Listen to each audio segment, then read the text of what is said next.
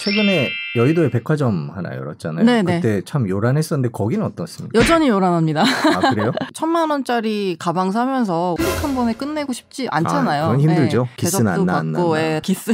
아 예, 그 방송 예. 죄송합니다. 방송용.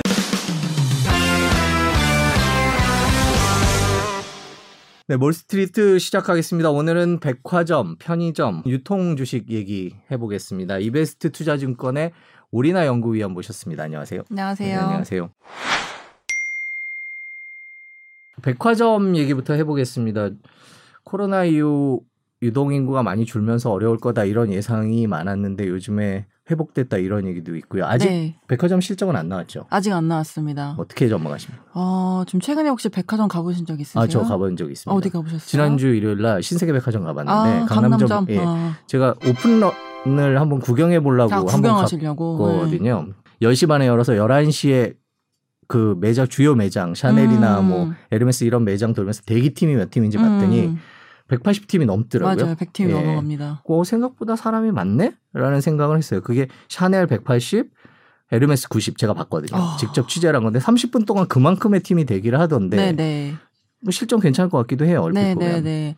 일단은 저희가 지금 보고 있는 게 유통업종 내에서 1분기 실적을 가장 좀 잘 나올 것이라고 보는 업태가 백화점 업태이고요. 일단 그렇게 보는 이유가 첫 번째로는 소비자 심리 지수가 3월 달에 기준선 100 위로 올라왔어요. 네. 이게 코로나 이후에 이제 처음 에 있는 일이고 그리고 신용카드 승인액도 지금 3월에 YOY로 17%가량 증가를 했습니다. YY는 1년 전에 비해서. 네, 전년 동월 대비해서 요. 네. 근데 이것도 코로나 이후에 가장 큰 폭의 상승이라고 봐주시면 될 것 같고요. 어, 그리고 좀 놀라운 점은 가계 흑자율인데 이 가계 흑자율이 저희가 가처분 소득에서 소비 지출을 제외한 금액의 비율을 말하는 건데요. 네. 어, 이게 2003년에 통계를 작성한 이후에 30%가 넘어간 적이 딱 다섯 번이 있었는데 그 중에 네 번이 지난해 1, 2, 3, 4분기 때 발생을 했습니다. 음. 그만큼 지금 가게에 좀 소비 여력이 있는 상황이라고 봐주시면 될 것 같고요. 근데 이제 슬프게도 가처분 소득이 는 건 아니고 네. 지출이 줄어서 네, 예, 좀 그렇죠. 쓸 돈이 네. 있다라는 거고요. 그렇다 보니까 이게 어 해외 여행 같은 것들로 아무래도 이전이 못 되고 있다 보니 오히려 어 백화점 쪽에서 소비가 폭발적으로 일어나고 있다 이렇게 봐주시면 될 것 같습니다. 그래서 어 지금 1분기도 그렇지만은 사실 2분기 때 이 하락폭이 조금 더 컸었거든요. 기억하시겠지만 작년 2분. 네, 네, 네. 3월부터 코로나가 좀 확산이 됐었다 보니까 어, 지난해 2분기 같은 경우는 유통 백화점 3사 모두 어, 영업이익이 전년 동기 대비해서 한 8, 8, 90% 정도의 감소를 했었고 특히나 신세계 같은 경우는 영업 적자로 전환했었기 때문에 어, 기저효과라고 저희가 부르는 예, 그런 베이스가 굉장히 낮다 보니까 올해 2분기까지도 실적 개선폭은 좀 클 것이다 이렇게 전망을 하고 있습니다. 면세점에 여전히 안 되지 않나요? 라는 생각이 좀 드네요. 어. 면세점은 지금 거의 대부분 보따리상 매출이 거의 네. 95%고요. 그리고 품목별로 봤을 때에도 85% 정도가 이제 화장품 매출액이 대부분이라고 보시면 됩니다. 근데 지금 중 국은 이제 저희랑 다르게 가처분 소득이 또 올라오고 있거든요. 아, 그래서 네. 그쪽은 소비 회복이 좀 되고 있는 상황이고 올해 1, 2월 달에 화장품 소매 판매액 같은 경우에 전년 동기간 대비해서 41%가량 증가를 했고요. 3월은 42% 증가를 했습니다. 그래서 이런 것들 때문에 보따리상 분들께서 좀 활발하게 예, 움직이고 계신 것 같아요. 아, 음. 최근에 여의도에 백화점 하나 열었잖아요. 네네. 그때 참 요란했었는데 거기는 어떻습니까? 여전히 요란합니다. 아 그래요? 지금도 저- 잘 되나요? 네, 잘 되고 있고 최근에 거리두기를 굉장히 예, 강화를 하더라고요. 저도 아, 엊그저께 그런가요? 다녀왔었는데요. 예. 그 어쨌든 이 점포가 보통 신규 점포는 오픈하고 나면은 적자가 날 수밖에 없습니다. 아무래도 뭐 어, 초기이고 그리고 마케팅을 활발하게 하기 때문인데요. 네. 그리고 또 이 점포가 임차 점포라서 저희가 봤던 예상 영업 손실이 한 200억 정도 예상을 했었는데 근데 실제로 지금 매출이 워낙 에 호조다 보니까 음. 이게 조금 더 에, 줄여질 수 있을 걸로 전망을 하고 있습니다. 일단 올해 보는 저희가 아, 목표하고 있는 그러니까 회사에서 지금 계획하고 있는 목표 매출액은 한 6,300억 정도 보고 있습니다. 그러니까 판교점 현대백화점 판교점이 네. 어, 거의 비슷한 레벨의 면적이거든요. 그래서 어, 지금 1조 원 매출액을 판교점이 찍었다 보니까 아, 향, 향후 2, 3년 안에 이제 더현대 서울 같은 경우도 어, 가까운 수준의 매출을 올릴 수 있을 걸로 전망하고 있습니다. 방금 말씀해 주신 현대백화점도 그렇고 1등인 신세계도 그렇고 기본적으로 명품 소비가 차지하는 비중이 크죠. 어, 크죠. 그리고 많이 올라왔고요. 지금 백화점 업체들이 강조를 하고 싶어 하는 부문 중에 하나입니다. 이제 아시겠지만 옛날에는 유통이라는 걸 하기 위해서 땅이 필요했었는데요. 왜냐하면 물건을 땅 위에서만 팔았으니까. 근데 이제 온라인 쇼핑이 확산되면서 이제는 땅 위가 아니라도 물건을 팔 수 있는 판로가 굉장히 다양해지고 있습니다. 그렇다 보니까 오프라인은 사실 오프 온라인 대비해서 가격이 비쌀 수밖에 네. 없거든요. 왜냐면은 기본적으로 땅이 필요하고 그리고 물건을 판매하는 사람들도 필요하고 고정 비용이 많이 들어가다 보니까 가격을 낮추는데 한계가 있고요. 어, 온라인 같은 경우는 이제 그런 게 안 들어가니까 가격을 낮추면서 그동안의 오프라인의 마켓시어를 뺏어왔다 이렇게 봐주시면 될 것 같아요. 그럼 오프라인 다 죽어야 되느냐? 그건 또 아니거든요. 분명히 온라인 쇼핑이 못하는 부분들이 있는데 저희는 그게 이제 취식이나 경험이나 체험 같은 기능들이라고 보고 있습니다.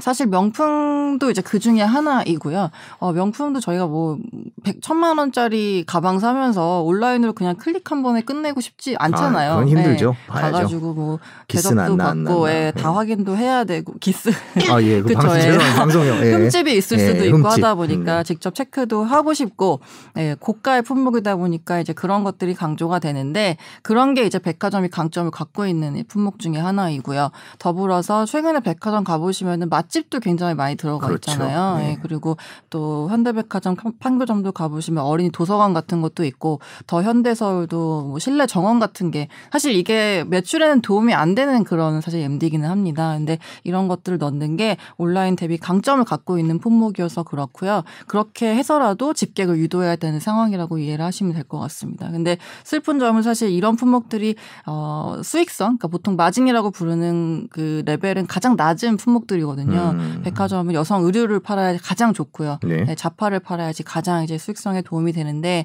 보통 여성 의류가 수수료율이 한 30%좀 되거든요. 넘거나. 음. 아, 근데 명품은 10% 미치예요. 그래서 집객을 유도하는 것까지는 좋은데 사실 실적에 있어서는 수익성에 별로 도움이 안 되는 그런 품목들이기는 합니다. 음. 네. 지금 백화점 네. 주가들 주가를 어떻게 보세요? 지금 뭐 이미 많이 올랐다 뭐 이런 얘기도 있고 더 오를 거다 어, 이렇게. 일단은 저희가 좋게 보는 게 앞서 말씀드린 그 세 가지 매크로적인 요소랑 더불어서 여태까지 백화점의 성장을 겨우겨우 이끌어왔던 거는 명품이랑 가전이랑 가구 같은 것들이었거든요. 네. 앞서 말씀드린 것처럼 수익성에 도움이 안 됩니다. 음. 근데 2월 달부터 조금 특이한 현상이 나타났던 게 의류 쪽이 올라오고? 있어요. 예, 네. 실제로. 그래서 여성 패션, 영 패션, 스포츠 다 지금 올라오고 있는 상황이고요. 그래서 이런 것들 때문에 저희가 1분기 실적을 좀 좋게 보고 있고 더불어서 2분기 같은 경우도 앞서 말씀드린 기저효과라고 부르는 그 아, 효과가 굉장히 깊게 있기 때문에 실적 개선 폭은 지속적으로 이어질 것이라고 보고 있습니다. 근데 다만 최근에 주가 워낙에 많이 올랐다 네. 보니까 지금 새로 들어가시기에는 약간 부담스럽다고 느끼실 수 있어요. 그래서 저희가 아, 같이 말씀드리고 있는 관심 업태 중에 하나가 편의점입니다. 왜냐하면 아무래도 유동인구 증가와 백신 접종과 맞물려서 같이 좀 폭을 크게 볼 수 있는 업태 중에 하나이고요. 특히나 2, 3분기가 편의점의 가장 최성수기예요. 휴가철이 이제 가장 좋은 시즌이고 특히나 뭐 여름에 많이 먹는 음료수, 아이스크림 이런 것들이 마진이 가장 좋은 품목이라서 편의점 업종에 이제 도움을 주는 그런 품목들인데 갑자기 2차 확산이 일어났었고 그리고 작년 기억하시겠지만 비가 되게 많이 왔어요. 네, 폭우랑 태풍이 있었다 보니까 이런 효과를 거의 못 누렸거든요. 그래서 아, 백화점이랑 같이 좀 turnaround를 기대할 수 있는 업태가 편의점 쪽이다. 특히나 2, 3분기 성수기도 같이 기대할 수 있다. 이렇게 판단하고 있습니다. 편의점 업종 내에서는 이제 종목이 두 개이고요. BGF 리테일하고 GS 리테일 있고 이제 과거에 세븐일레븐이 원래 롯데 쇼핑에 있었었거든요. 롯데 거였죠. 예, 예. 근데 어 홀딩스 그러니까 지주 롯데 지주를 세우면서 그쪽으로 이관돼 가지고 지금 롯데 지주 안에 들어가 있어서 그쪽에 투자하시려면 롯데쇼핑 사시면 안 된다. 다른 데 다 있다. 예, 라는 점을 말씀을 드리고 싶고 어쨌든 BGF랑 GS 중에서는 전 둘 다 좋게 보고 있긴 한데 근데 일단은 7월까지는 BGF 리테일이 조금 더 편하실 수 있을 것 같고요. 왜냐면 합병이 7월이에요. 음. GS 홈쇼핑이랑 그래서 그 이후에 좀 전략들이 어떻게 나오는지를 확인을 해야 되다 보니까 좀 더 편하게 갈 수 있는 거는 BGF 리테일이고 특히나 이제 GS 리테일은 호텔 부문을 운영하고 있다 보니까 그쪽이 투숙률 때문에 좀 왔다 갔다 하는 부분들이 있어서 그런 측면에서 봤을 때에는 7월 전까지는 BGF가 조금 더 편할 수 있다 이렇게 말씀드립니다. GS 리테일은 조금 더 네, 지켜보자. 근데 편의점 업종은 전체적으로 다 좋게 보고 있긴 합니다. 예. 네. GS 리테일이 나왔죠 실적이. GS 리테일은 실적 나왔습니다. 어떻게 나왔습니까? 어, 저희 기대치에는 부합하는 수준으로 나왔고요. 시장 기대치는 조금 높았던 것 같아요. 그래서 시장 기대치는 조금 하회에 있는데 작년 1분기 때 이제 GS 리테일이 일회성 이익이 한 450억 정도 부동산 자문수수료 들어온 게 있어가지고 어, 전년 동기 대비로 봤을 때는 좀 하락하는 걸로 나왔습니다. 근데 300억대, 300억 중반대 영업이익 나오면서 저희 추정치에는 부합을 했고요. 어, 지금 사실 1, 2월 달 지난해 같은 경우에 코로나 영향이 거의 없었기 때문에 올해는 좀 불리할 수밖에 없었고 3월은 다만 작년에 코로나 영향이 있었기 때문에 좀 턴어라운드하는 모습 나타났고요. 4월은 지금 조금 더 좋은 상황이라고 봐주시면 될 것 같고 지금 잘 팔리는 게 술하고 아 술이요? 안주 같은 것들이 잘 팔리고 편의점에서. 있거든요. 네, 네. 왜냐하면은 아무래도 마- 같이 드시는 게 지금 뭐 식당이나 이런 데서 좀 어려우니까 예, 혼술하시는 것들이 많이 확산 되고 있어서 그런 품목들이 지금 좋은 상황인데 마진에 좀 도움을 주고 있습니다. 그리고 자영업자분들 예, 네. 많이 닫으시면서 편의점 쪽으로 많이 좀 유입이 되고 있어요. 그래서 출점하고 출점 목표로 잡고 있는 점포들 지금 다들 in line하게 순항하고 있습니다. 그래서 BGF 리테일 같은 경우는 1000개 점 순증하는 걸 목표로 하고 있고 그리고 GS 리테일은 연간 800개 점 어, 순증 목표인데 1분기 때 200개 넘게 한 걸로 추정하고 있거든요. 그러니까 뭐 거의 분기당 200개 정도는 계획에 맞게 지금 출점이 되고 있다 이렇게 봐주시면 될 것 같아요. 근데 주가는 이미 많이 올랐죠. 어디 편의점이요? 네, 편의점은. 아니요 그렇게 아, 주, 아니요 많이 오르지 못했습니다. 그 작년 여름에 장사가 잘 안 됐으면 작년에 안 됐던 것만큼 올해 조금 기저 효과 누릴 수 있을 네, 것도 같은데. 있고요. 그리고 7월에 이제 GS 홈쇼핑하고 합병을 하다 보니까 네. 아, 그거에 대한 전략이 좀 구체적으로 나오게 되면은 사실 그 동안은 GS가 BGF 리테일 대비해서 약간 못 갔던 것도 그런 노이즈 내지 불확실성이 음. 있었던 거였거든요. 그래서 그런 것들이 해소가 되면은 예, 더갈 수 있을 것이다 이렇게 보고 있습니다. 네, 지금까지 백화점, 편의점, 유통 소식 전반에 대해서 살펴봤습니다. 이베스트 투자증권 오리나 연구위원이었습니다. 고맙습니다. 감사합니다. 감사합니다.